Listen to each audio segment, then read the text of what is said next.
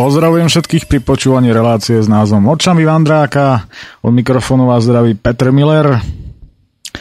No a dnes sa opäť budeme venovať pokračovaniu v čítaní z knižky, ktorá nikdy nevyšla, ktorá sa volá Cez Alpy k Jadranu na starých favoritoch a bez pacákov. E, no, na úvod e, musím ešte takúto vec povedať, že e,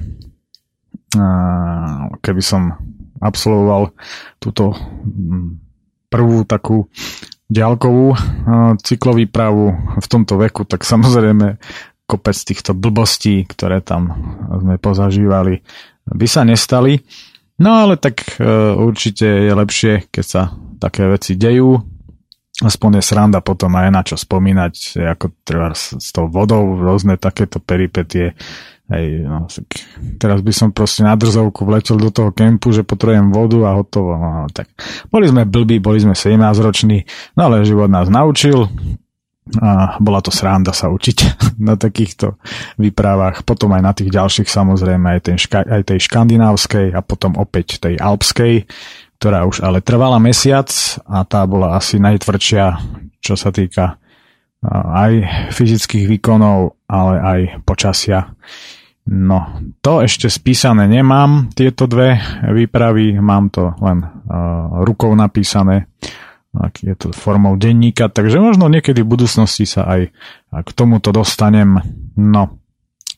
A ešte, ešte k tým mopedom, ktoré, ktoré som spomínal v tej minulej relácii, tak dnes je už samozrejme iná doba ale mopedy, to som to nazval, že priagov stredomoria, pretože jednak tie vysoké teploty a tie mopedy vtedy, čo sa vlastne vyrábali, to boli všetko modely no, zo 70 80 rokov väčšinou a proste to smrdelo neuveriteľne hrozne dnešné mopedy, to je úplne niečo iné, takže uh, chvála Bohu, že nastal v tomto nejaký pokrok, lebo to ako kedysi hej, ste mali východné Nemecko plné Warburgov, Trabantov, Barkasov, všetko dvojtakty a tam sa naozaj nedalo dýchať, tak tieto mopedy boli povestné bývali Jugoslávii, všade a Taliansku, v týchto primorských krajinách a veľmi obľúbené a veľmi smrádlavé a ako pre mňa dosť nepríjemná záležitosť taký moped. No, Takže toľko to k týmto na vysvetlenie, lebo to mladší možno nechápavo hej, hľadeli, že prečo nemám rád mopedy, tak nemám rád, nemal som rád tie, ktoré vtedy jazdili. Teraz mi je to úplne ukradnuté, lebo je úplne iná doba. No. Um, naposledy sme skončili uh, pri tom, ako sme sa ráno zobudili na pláži. Uh, nám tu hrmí, ako sme sa ráno zobudili na pláži v Taliansku na e, bez debaty humusáckej pláži, kde by aj Jožin z Bažin plakal z toho humusu a určite by odtiaľ zdrhol, hej. No tak tam budeme opäť pokračovať. Konečne na riviere. Konečne sme zbalení a môžeme vyraziť. Pod kolesami chrumkajú odtrhnuté klepetá dávno zdochnutých krabov a my opäť, tak ako aj včera, trpneme, aby sme nedostali defekt. Prechádzame na kamenistú cestu, z ktorej po chvíli odbáčame doľava na asfaltku.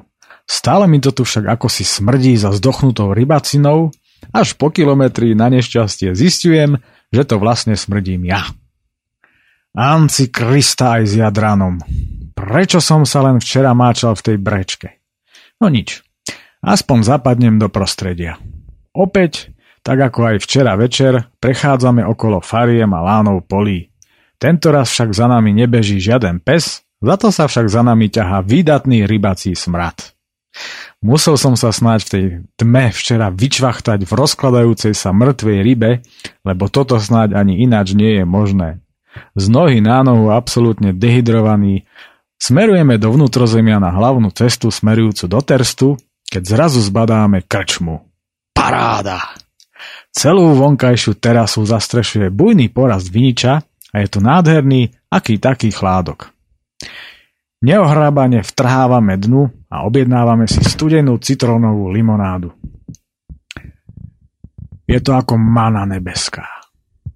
Chcelo by to síce v tomto pekle niečo horké, ale talianské pivá sú naozaj vyhlásený humus a my ani nemáme odvahu dať si tu za tie drahé peniaze nejaké fľaškové, lebo tu ani navyše nič nečapujú. Všetci tu pijú víno. Či striky. Príjemne sa sedí v tejto tratorii, ale je čas pomaly sa presunúť ďalej, aby sme v tomto rovinatom kraji neskysli na dobro. Oliver odchádza na záchod naplniť do všetkých fliaž vodu ktorú následne degustujem a pýtam sa ho, odkiaľ zo záchodu tú vodu vlastne čapoval. A čo si myslíš, že si v Belianských Tatrách v doline siedmých prameňov alebo čo? Záchodovú misu od umývadla ešte rozoznám. Prednáša pomaly a unavene od rána podráždený súputník.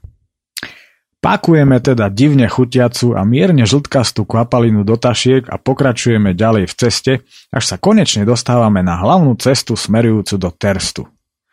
Fúka neskutočne silný a horúci nárazový protivietor.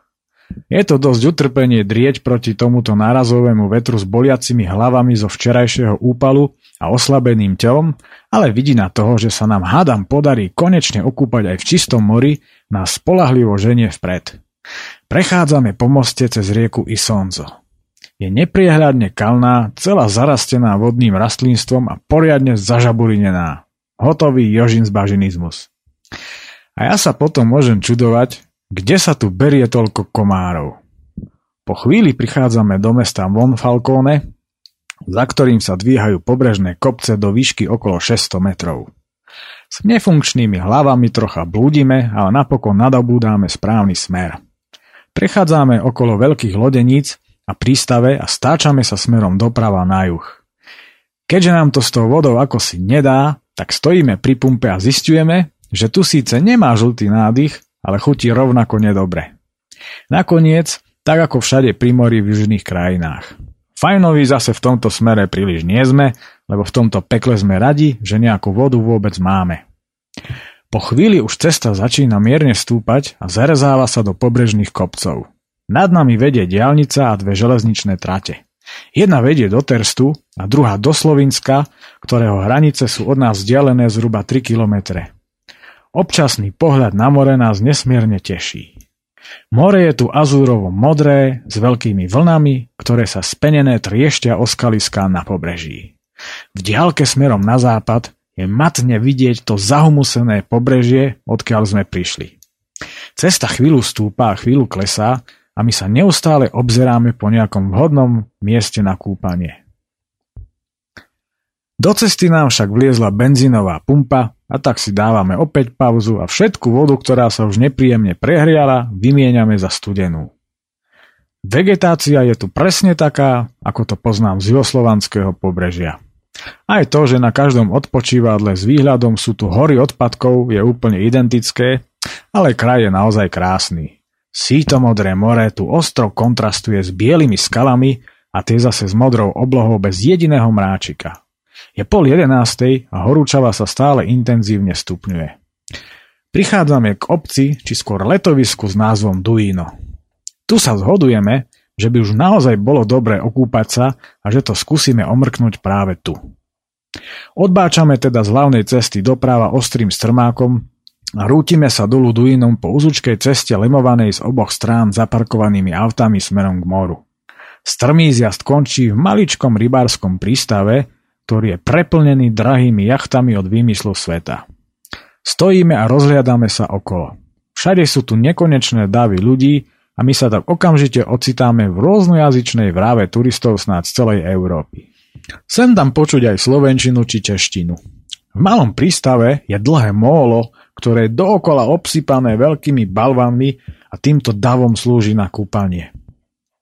Kompletne celé je doslova obalené ľuďmi ako osobné vlaky v Indii tak, že ho skoro vlastne ani nie je vidieť.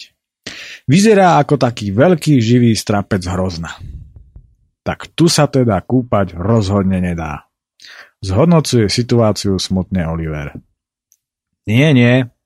Tento grupák sa ani mne nepozdáva. Je to ale veľká škoda. Pozri sa na tú krásnu modrú vodu, čistú a tie spenené vlny. Ideme niekam inám, to je jasné. Neexistuje, aby sme nenašli nejaké vhodné miesto, ktoré nie je takto exponované, rozmýšľa súputník. Len to, že sa teraz budeme musieť štverať do toho strmáku a mne sa to v tejto pekelnej horúčave ani náhodou nevidí. Na plekem pase som si to užil až až. Neboj, budeme tlačiť, ja som dnes tiež lenivý ako koala, ukludňujem Olivera. Keď sa tak nad tým všetkým zamýšľam, tak celá táto výprava je vlastne niečo ako jedna nekonečná fínska sauna, z čoho by teda aj Fíni čumeli. Najprv to začalo pekelnými horúčavami v Bratislave a v okolí Viedne, potom prišla arktická zima na Hochtore a pod Grozloknerom, aby ju v zápäti vystriedali tieto šialené horúčavy. Takže typujem, že o pár dní nás kľudne niekde môže zase chytiť zima. Trošku z tej alpskej by som si ale bez váhania s radosťou doprial.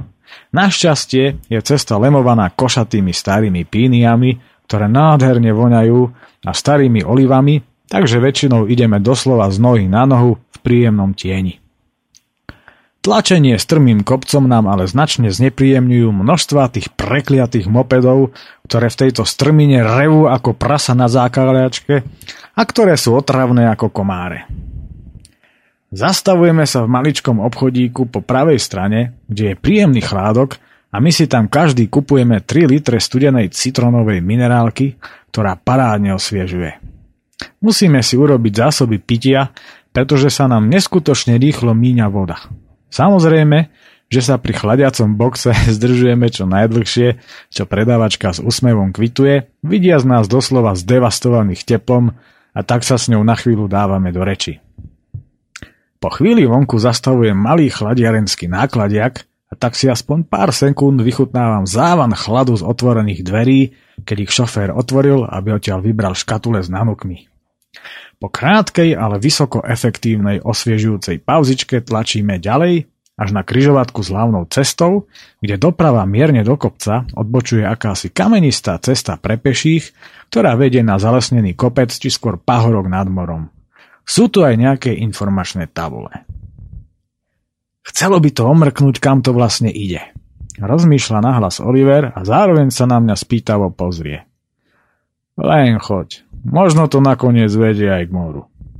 Vyrieknem lenivo a nezúčastnenie po hodnej chvíli mávnuť z rukou. Ja som dnes akýsi rozbitý a nepredstaviteľne lenivý a na prieskom absolútne nepoužiteľný. Predniesol som lenivo a zároveň sa pakujem do tieňa. Sadám si na betónový múr olivového hája, z ktorého však najskôr dupaním odháňam statné, doposiaľ nevýdané hadisko, ktoré sa tam rozvaľovalo.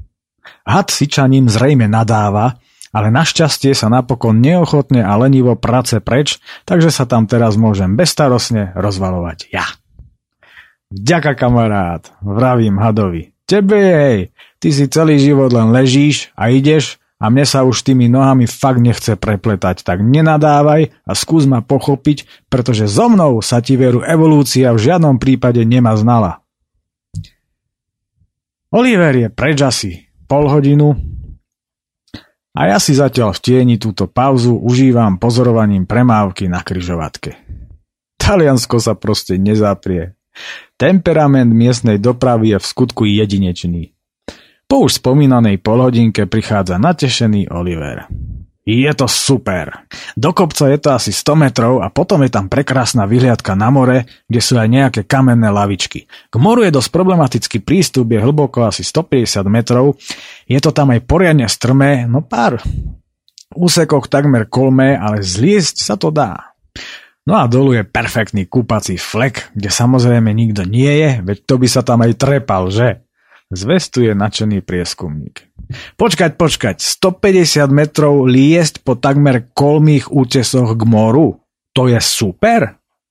Pýtam sa lenivo a začudovane zároveň. Nič sa neboj, ja som to tam dal, tam aj späť a som tu, tak to určite zvládneš aj ty. More je perfektné, parádne vlny, okamžite veľká hĺbka, tmavomodrá farba, no proste paráda. Konečne si poriadne zaplávame. Takto by som bol fakt rád. Toto ubité telo si to už jednoznačne žiada. Tak teda poďme. Zvolal som zrazu prekvapivo plný nadšenia, až som z toho prekvapený aj sám. Konečne plávame v mori.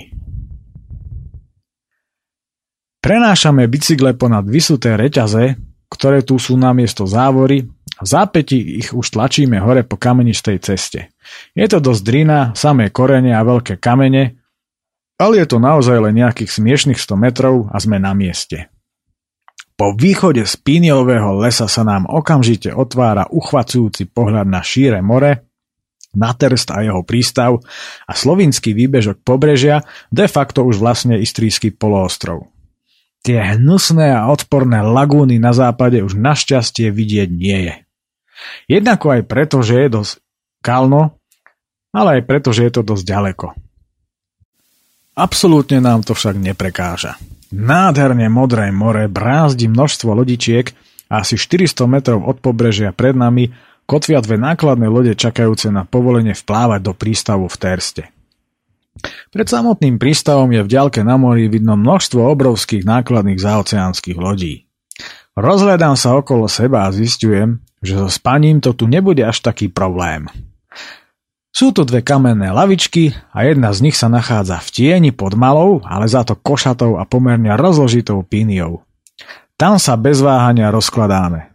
Oliver dokonca rozprestrel a zároveň aj upevnil vojenskú celtu tak, aby nám poskytovala ešte viacej tieňa a tým pádom obývačke s výhľadom na more už k dokonalosti nechýbalo vôbec nič.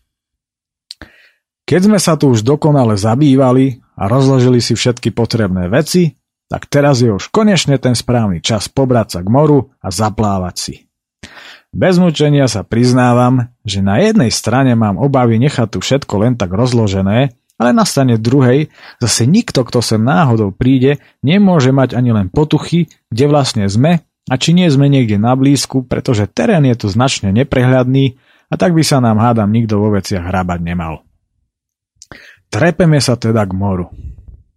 Neviem, či sa to dá nazvať cestičkou, lebo to, čo vedie k moru, vyzerá presne tak, ako 10 či 20 cm široké kamzičie chodničky v Tatrách.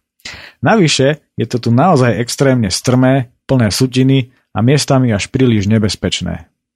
Tak tu sa snáď chodia kúpať len horolesci, aj to len tak 5 krát do roka súdiac podľa v úvodzovkách vyšliapanosti chodníčka.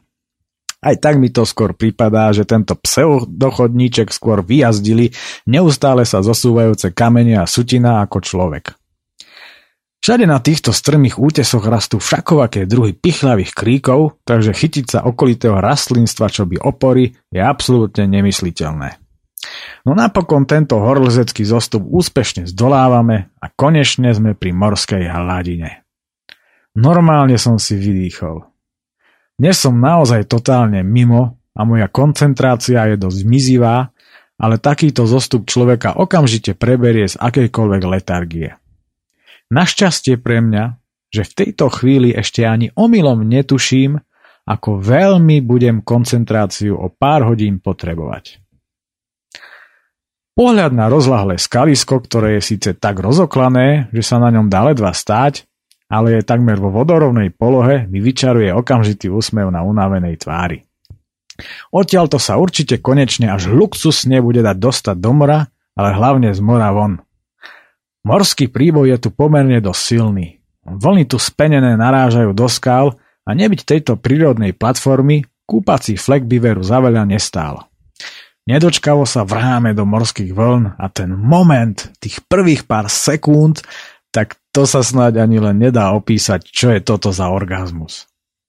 More je čistulinké ako horský potok a tá nádherná a jedinečná morská vôňa sa okamžite vnára do nosa spolu s veľkou eufóriou, ktorá sa vlieva do celého tela, ktoré je evidentne radosťou bez seba, že po piatich rokoch opäť pláva v Jadranskom mori.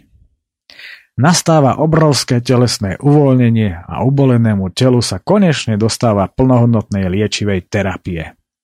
Nehovoriac o tom, že konečne prestávam páchnuť po zdochnutých rybách a že tu nikde nevidieť krabov ani omylom. More je tu okamžite poriadne hlboké, ani si netrúfam odhadnúť ako, ale zrejme to bude poriadna hĺbka vzhľadom na to, ako tieto útesy padajú po väčšine kolmo do mora, aj vzhľadom na situ tmavomodrú farbu mora hneď pri brehu. Tak toto je už sakra plaviadran, súdruhovia. Kričím smerom na nezmyselnou vojnou zmietanú Juhosláviu. A nech vám tam už konečne prestane zadrbávať, nech sa aj tam raz môžeme vydať na bicykloch. A cez Madagaskar! Reve z mora z plných plúc vyškerený Oliver. tak toto je konečne taký jadran, aký ho poznám z Dalmácie. V tejto chvíli plnej šťastia a radosti nám nechýba absolútne nič. S pôžitkom sa hojdáme na zväčšujúcich sa vlnách a plávame tak povediac do bezvedomia. Oliver má po včerajšej negatívnej skúsenosti pre istotu obuté topánky kvôli prípadným kurva živočíchom, ako včera zadefinoval rôzne klepetami či chápadlami obdarené zvieratka, špacírujúce sa v obrovských množstvách po pláži. Ale keďže tu nie sú dokonca ani morskí ješkovia, čo mi síce príde veľmi zvláštne, pretože práve na takýchto skalách, aké sú okolo nás, sa ich väčšinou zvyknú vyskytovať húfy prichytených o skaly, si to pánky vyzúva a hádže ich na breh. Ale keďže naposledy snáď hádzal do diaľky granátom na vojenskej škole kto vie kedy, topánky padajú do mora a tým pádom máme o zábavu postarané v rámci ich výlovu. Okamžite sa však s ponáraním v žiadnom prípade nedáva zahambiť a obe topánky šťastlivo vyťahuje z vody zatiaľ čo ja vyplúvam z úst slanú vodu.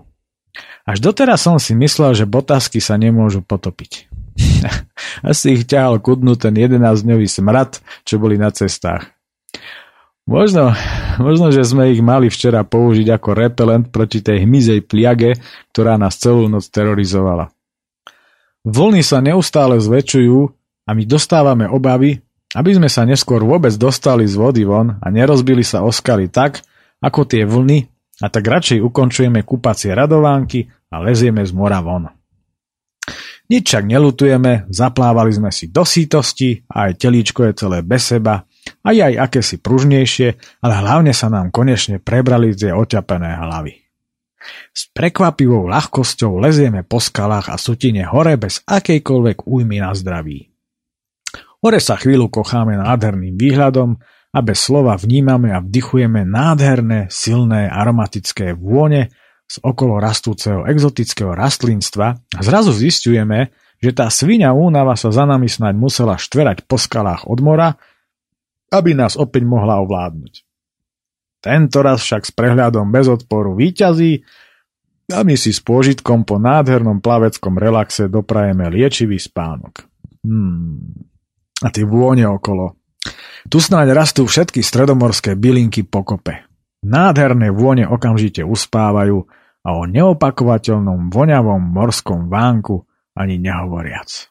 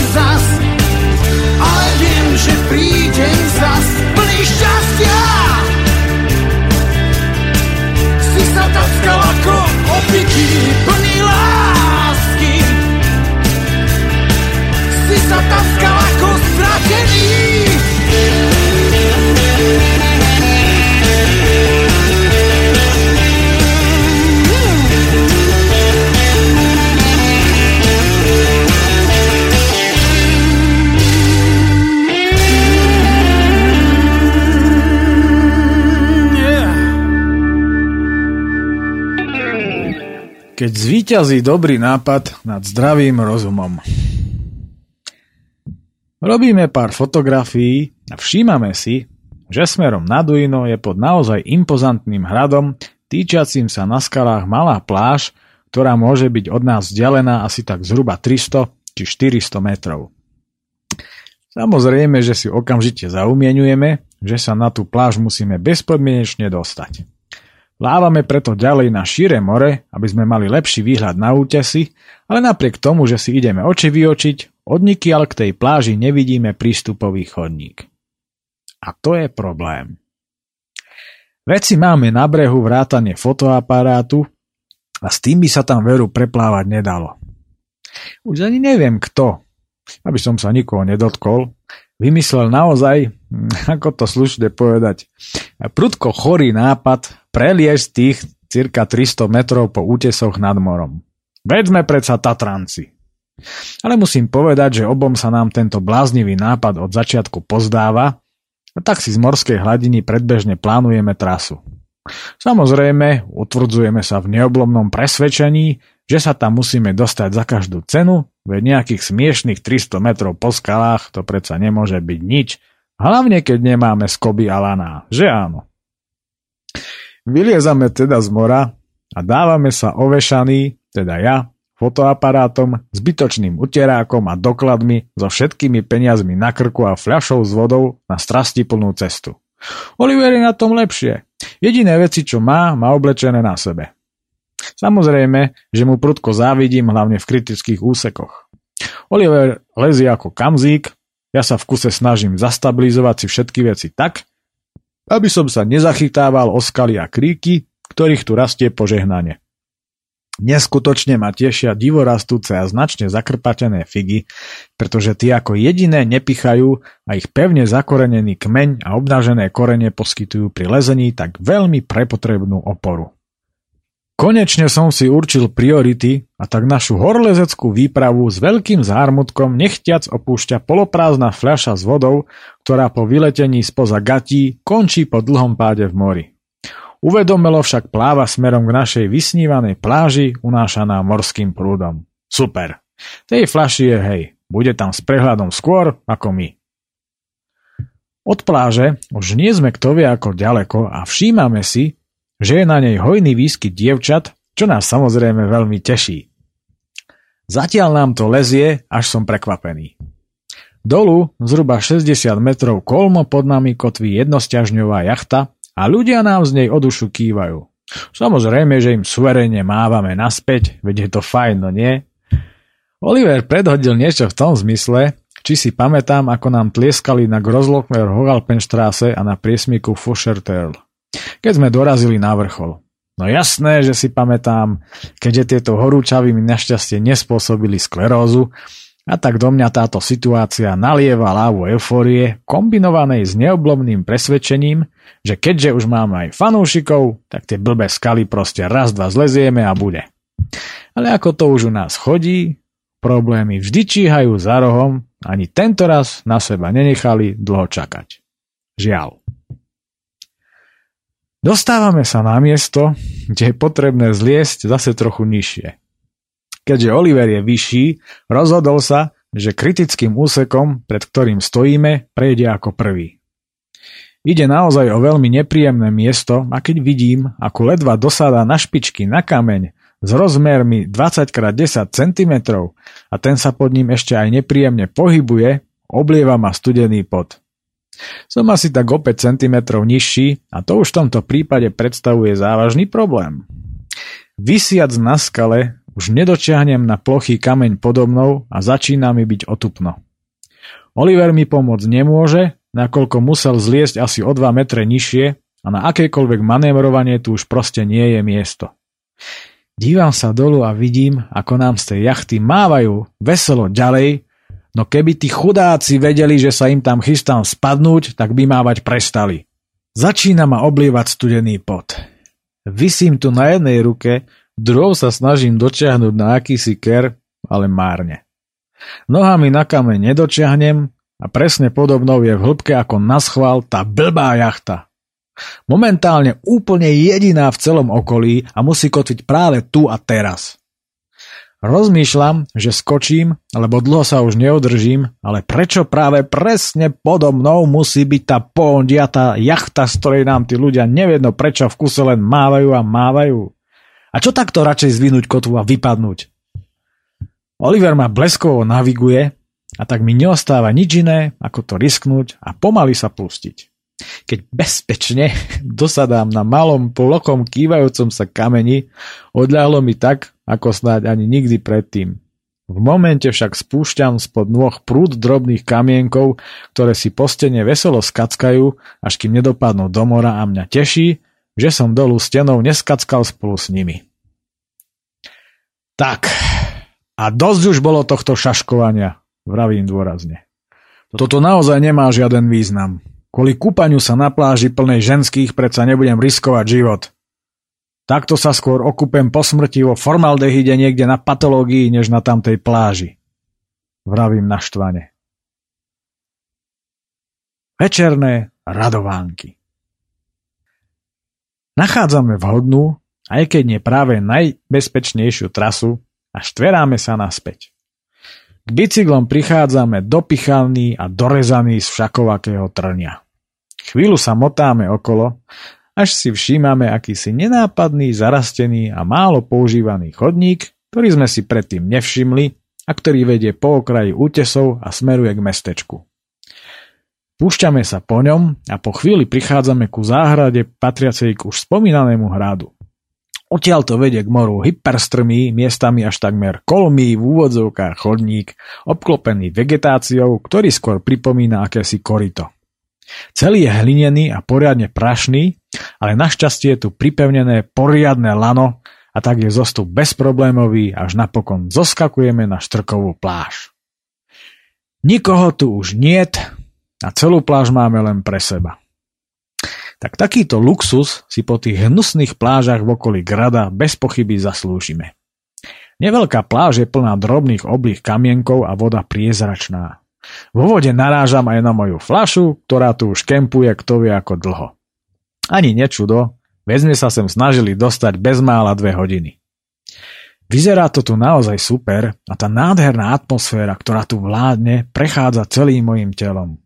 Plávam k útesu, nad ktorým sa vypína charizmatický hrad a dívam sa na more. Slnko už zapadá a v diálke na slovinskom pobreží sa rozblikali majáky. Vietor výrazne slabne a vlny sa prudko zmenšujú. Tento večer je absolútne úžasný. Na brehu nachádzame veľkú červenú boju a tak po nej chvíľu bubnujeme, nakoľko vydáva zvuk ako tamtam. Absolútne netušíme, čo týmto bubnovaním vlastne zase privolávame. Oliver niečo točí o daždi, tak uvidíme.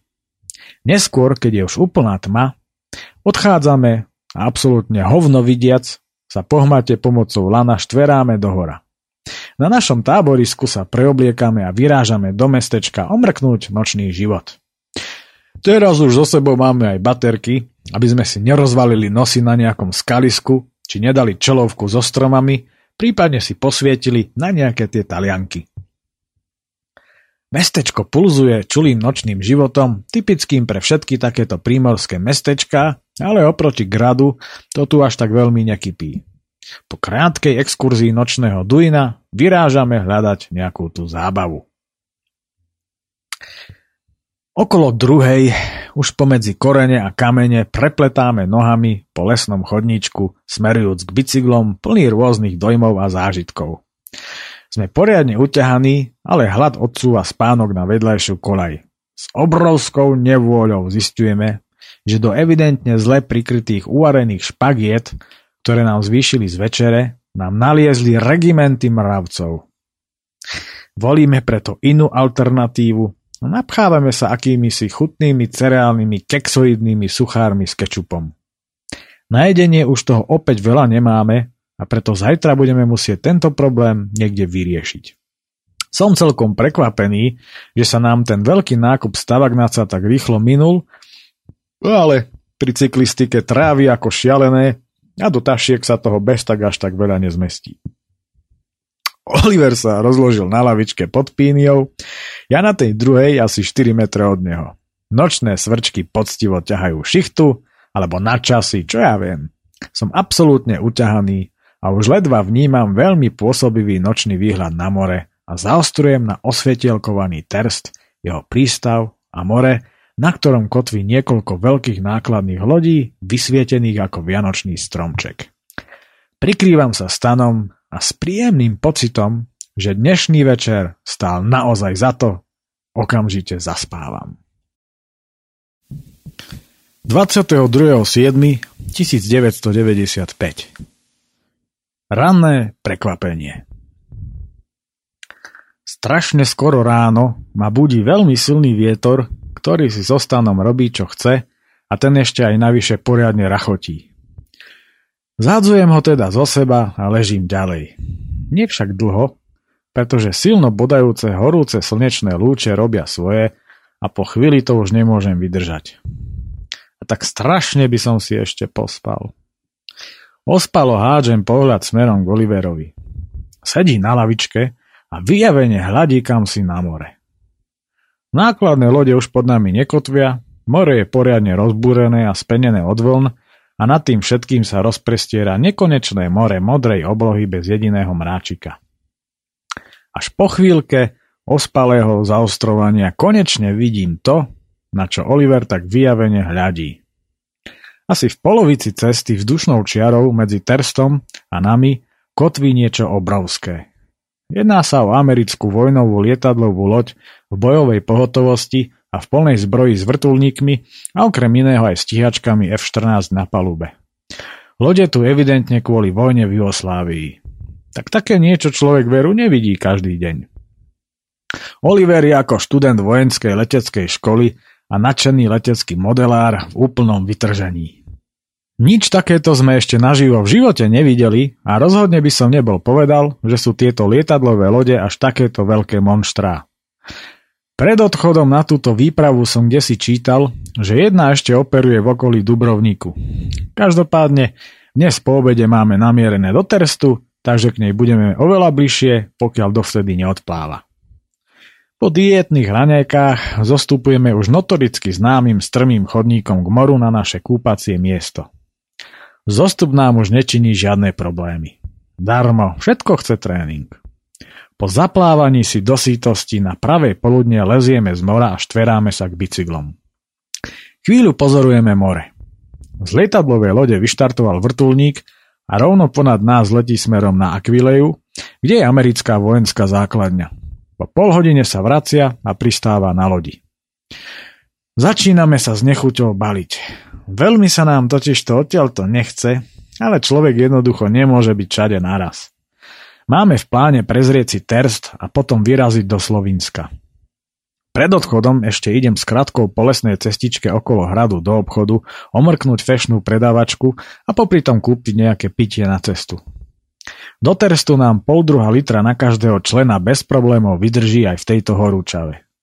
Aj tak tam budeme musieť ísť do obchodu kvôli jedlu. Ako náhle sme však otvorili fľaše a v našich útrobách za pár sekúnd zmizla podstatná časť ich obsahu, je nám jasné, že dlho nám tie minerálky nevydržia. Posledný raz si pred odchodom obzeráme naše táborisko. Bolo nám tu veľmi fajn. O chvíľu už pomaly schádzame po kamenistej cestičke dolu na hlavnú. Teraz je od nás vzdialený iba 15 kilometrov, nikam sa preto nebudeme ponáhľať. Je ako inak nehorázne horúco. Sústavne do seba lejeme citrónovú minerálku a na každej vyhliadke na more stojíme. Je tu naozaj veľmi pekne. Z tej výšky je nádherne vidieť morské dno až do hĺbky nejakých 20 metrov. Taká je tu priezračná voda. Okolie cesty vôbec nemení svoj výzor. Biele skaly, suché kríky a spálená tráva.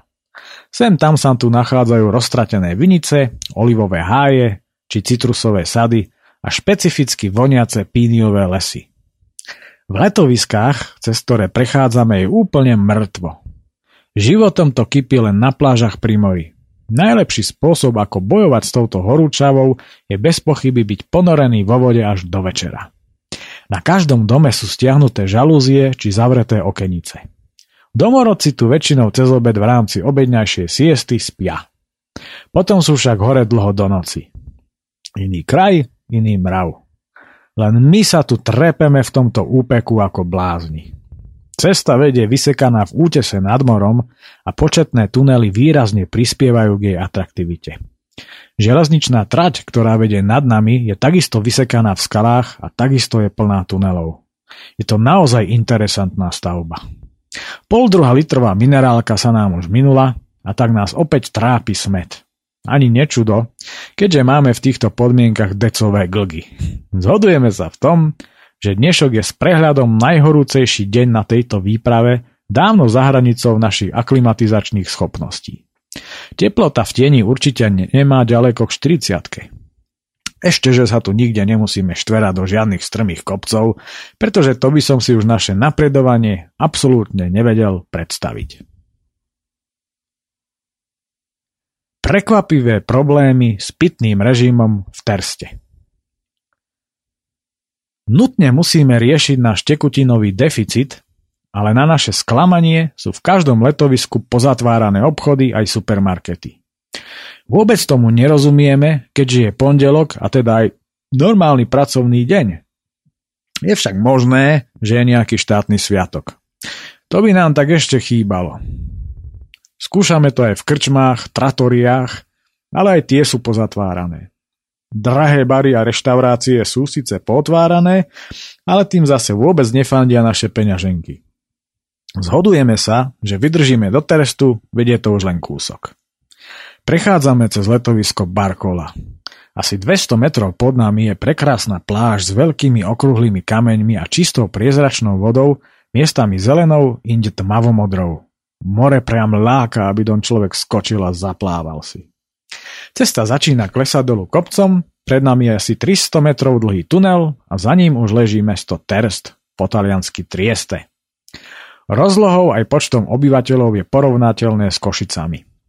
Rozprestiera sa okolo rovnomenného zálivu a zvyšok zástavby sa nachádza na strmom úpeti prímorských kopcov, vysokých okolo 400 až 500 metrov nad morom. Mesto má dva veľké prístavy. Jeden je nákladný a druhý osobný. Hneď za tunelom sa ocitáme na hlavnej ulici, či skôr na hlavnom bulvári, ktorý vedie popri pobreží asi len 30 metrov od mora. Pobrežie tu lemujú mestské pláže, absolútne preplnené ľuďmi do posledného miestečka. Naozaj by ma nebavilo kúpať sa v takejto negustióznej tlačenici. Aj to je vlastne jeden z dôvodov, prečo nenavštevujem kúpaliská. V meste vládne poriadny hluk a zhon. Talianský temperament je tu ako inak cítiť na každom kroku. Nekonečné davy ľudí, mračná nami obľúbených, smradlavých a prskajúcich mopedov, záplava aut a kamiónov. Miestny digitálny teplomer v tieni hneď pri chodníku ukazuje 37 stupňov. No prosím. Pláže končia a po pravej strane teraz máme železničnú stanicu. Neustále sa obzeráme po nejakých otvorených potravinách, keďže už nemáme čo jesť ani piť, ale bezúspešne. Napokon stojíme v parku pri pobreží, kde si Oliver v prilahlej zmenárni ši- mení šilingy na líry a zároveň sa dozvedá pre nás dosť likvidačnú správu. V Taliansku sú aj v pondelok popoludní všetky supermarkety zatvorené. Lepšiu správu už ani priniesť nemohol. Vzhľadom na to, že som v Dúine našiel obchod otvorený, drzo dúfame, že na nejaký ten otvorený obchodík či večierku nakoniec narazíme a tak ešte nehádžeme flintu do žita. Kašlem na to, nech to stojí, čo to stojí, poďme do toho baru oproti. Rezignuje napokon Oliver. Neskapem predsa od smedu a ďalší úpal už dostať nechcem. Už som si toho užil naozaj dosť. Kopneme tam do seba niečo chladené a hotovo. Vnútri sme teda do seba kopli dve divné chladené citronády, alebo čo to bolo za patoky, a zaplatili sme za ne toľko lír, že v obchode by sme za to mali 2 litre minerálky a nie 3 deci tejto pofidérnej grgacej vodičky. Polovične osviežený s nadávajúcou peňaženkou nasadáme na bicykle a ideme ďalej, až kým som si nevšimol, že pred jedným obchodom vykladajú nejakí ľudia tovar. Dozvedáme sa, že majú zatvorené a navyše je ešte aj inventúra. Prehovárame ich, nech nám niečo predajú, pretože už nemáme čo jesť ani piť. Nakoniec sú nám po dlhom prehováraní ochotní predať dve poldruha litrové limonády. Jedlo nám vraj nepredajú žiadne. No čo už, aspoň nejaký úspech. Za jednu fľašu som však vysolil 2,5 tisíc lír, čo ma dosť zaskakuje, pretože tú istú ochutenú minerálku som v Dujne kupoval za 600 lír. Táto láskavosť, ktorú nám preukazujú, vraj stojí toľko. Buď to vezmeme, alebo sa s nami vôbec nehodlajú baviť. Pekný zdierači. Až sa zdráham poďakovať im. Bodaj by šiše do konca života vysraz nemohol, ty šviňo. Vravím s americkým úsmevom po spišsky chlapíkovi, podávajúc mu balík peňazí. Zlaté Alpy a pramene na každom kroku. Hmm. Naše peňaženky opäť utrpeli finančný šok, čo pre ne nie je práve najlepšia terapia, pretože jednoznačne musíme mať aj nejakú finančnú rezervu, ak by sa nám niečo nedaj Bože stalo. Na takýchto výpravách podobné veci netreba nechávať v žiadnom prípade na náhodu. Lejeme do seba luxusne drahú snobskú grgaciu vodu a pomaly sa poberáme do prístavu. Odtiaľ to máme lietadlovú loď ako na dlani. Chvíľu zdevastovaný neludskou horúčavou s vyplazenými jazykmi sledujeme ruch v prístave, až nám nakoniec dochádza, že vlastne nemáme mapu a vôbec nevieme, kadiaľ sa v spleti týchto uličiek pobrať hore na slovenské hranice. Okolí Terstu je totiž to niekoľko hraničných priechodov a my by sme už v tomto pekle neradi zbytočne blúdili. Smetiaková automapa je nám v tomto prípade na nič práve kvôli vyblednutým miestam zahrňajúcim široké okolie krajiny, ktorou prechádzame. Oliver dostáva po chvíli v uvarenej hlave výborný nápad a v zápäti už mizne v budove policajnej stanice. po hodnej chvíli bez úspechu vychádza z budovy von. S nikým sa tam nevedel dohovoriť, za toho ale poslali na železničnú stanicu. To bolo všetko, čo v záplave rýchlo vysypaných informácií v taliančine od prekrikujúcich sa policajtov pochopil. Vraciame sa teda odkiaľ sme prišli a na železničnej stanici na informáciách konečne narážame na správneho, ale hlavne milého človeka. Na mapu Terstu nám ochotne kreslí fixkou trasu, kadiaľ máme ísť. Mapu nám napokon dáva s prianím šťastnej cesty. Na druhej strane mapy je množstvo fotografií z Terstu a jeho okolia a dokonca je tam aj vyfotené naše kúpacie miesto pod útesmi pri Duíne. Po chvíľke študovania mapy sa vydávame na cestu, držiať sa zakreslenej trasy. Sme radi, že tento problém máme z krku, ale keby sa nám ešte podarila vyriešiť nedobrovoľná hladovka, to by bolo. V žalúdku sa nám už preháňajú disharmonické zvuky rôzneho charakteru. Idúc neustále popri pobreží, zrazu pred sebou vidíme dvoch amerických námorníkov v bielých uniformách s bielými čiapkami a žltými výložkami. Keďže sú nepochybne z tej lietadlovej lode, Oliver s nimi okamžite nadvezuje rozhovor. Potom, ako sa im predstavil, čo je zač, im začal klásť otázky ohľadom výzbroje lode, počte lietadiel na palube a tak ďalej. Na tieto jeho otázky, priam špionážneho charakteru, však prekvapivo ochotne odpovedajú. Dvaja 7-roční cyklovandráci zrejme nepredstavujú žiadnu hrozbu pre americké vojenské námorníctvo. No zvedáme sa, že loď sa volá USS Roosevelt a ako ráno Oliver správne predpokladal, na palube sa nachádzajú aj stíhačky F-14 plne vyzbrojené a všetky v bojovej pohotovosti. Loď tu vlastne slúži ako základňa, z ktorej odlietajú lietadla nad bojujúcu Jugosláviu. Nakoniec sa zase vypitujú oni nás na všeličo ohľadom našej výpravy. Napokon sa s nimi s obojstranným konštatovaním, že akákoľvek vojna je nezmyselné svinstvo, lúčime a zabáčame smerom do starého centra mesta. Všímajúci okolité historické budovy musím konštatovať, že Terst je po architektonickej stránke Veľmi zaujímavé mesto. Ulice stúpajú strmo nahor. Sú veľmi úzke, plné zákrut a smradu z tých nešťastných mopedov. Staré a malebné budovy v centre mesta striedajú obytné štvrte. Priestranstvo je tu už otvorenejšie. Poriadne strmý kopec a pekelná horúčava miestami evokuje stúpanie na Plekempas. Ach, to bolo ale dávno. Pri všetkých tých neustálych zážitkoch a dojmoch ktorým je naplnený každý jeden deň mierou vrchovatou, sa potvrdzuje známy Einsteinov výrok, že čas je relatívny pojem.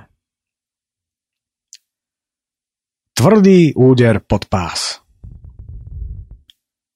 Prichádzame na veľké odpočívadlo, ktoré je aj zároveň veľkou vyhliadkou na more. Dávame si tu pauzu, pretože horúčava nás likviduje každým metrom a z nás sa lejú rekordné množstva potu.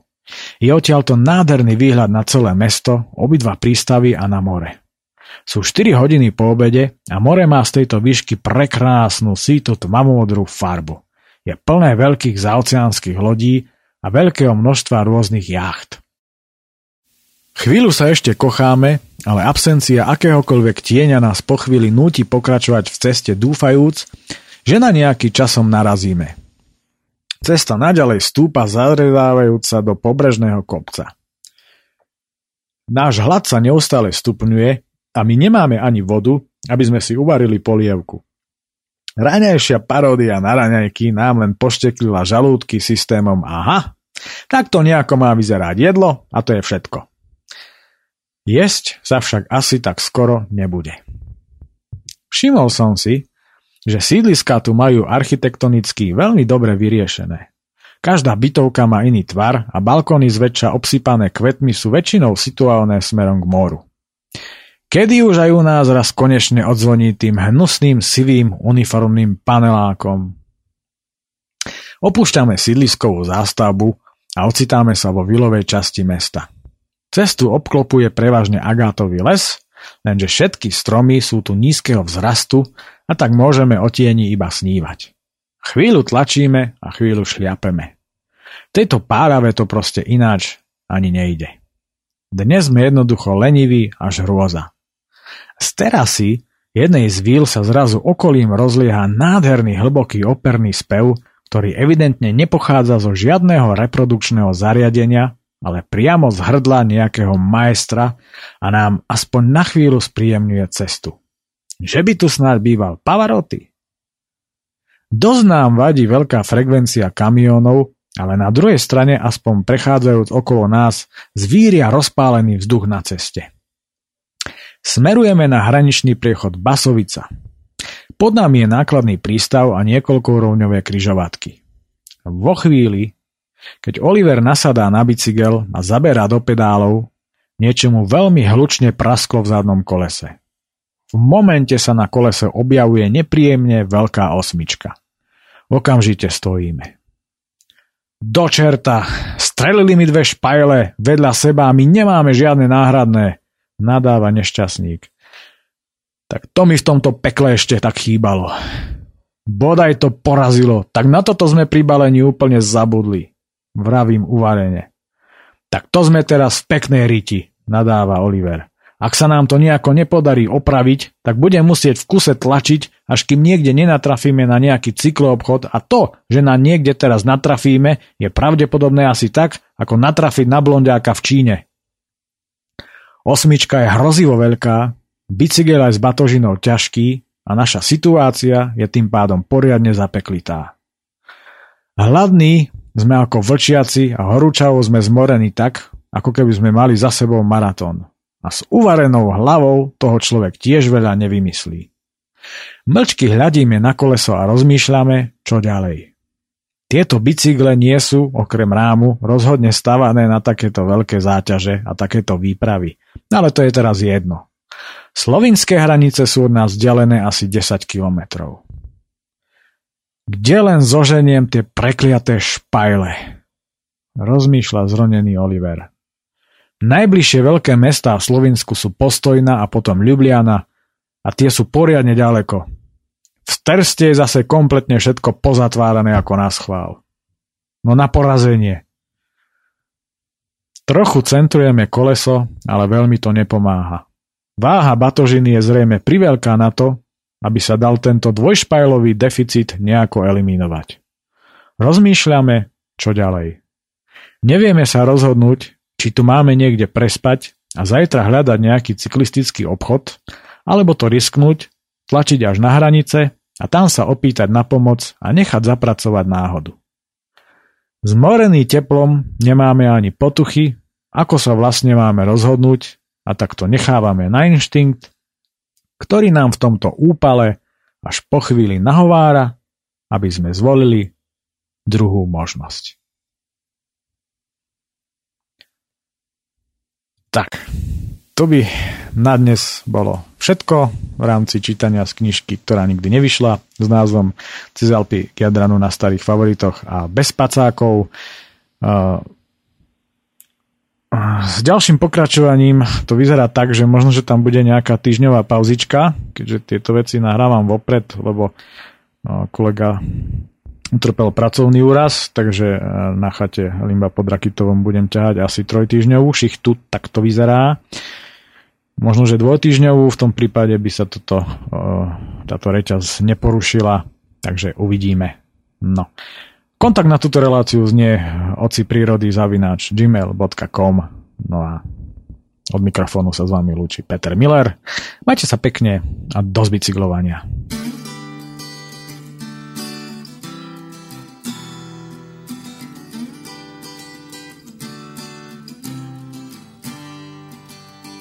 Concesso solo una vita, soddisfatti o no, qua non rimborsano mai.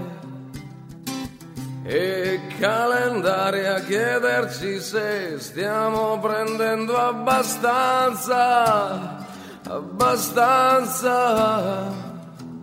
Se per ogni sbaglio avessi mille lire, che vecchiaia che passerei Strade troppo strette diritte per chi vuol cambiare rotta oppure sdraiarsi un po'.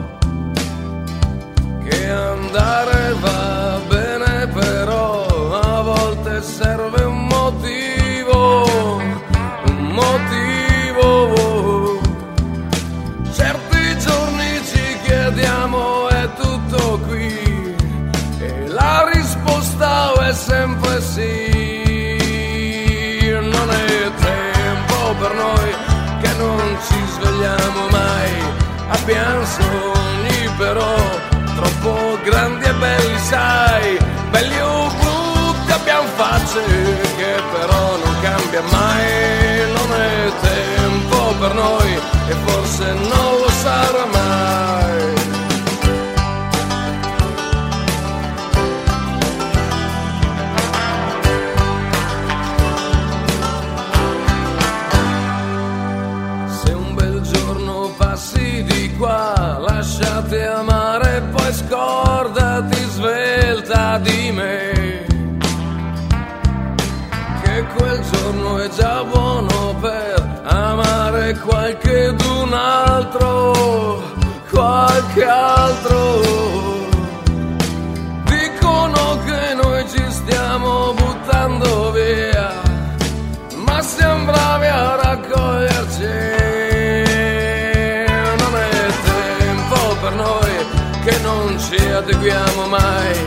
Fuori moda, fuori posto, insomma sempre fuori dai, abbiamo donne pazienti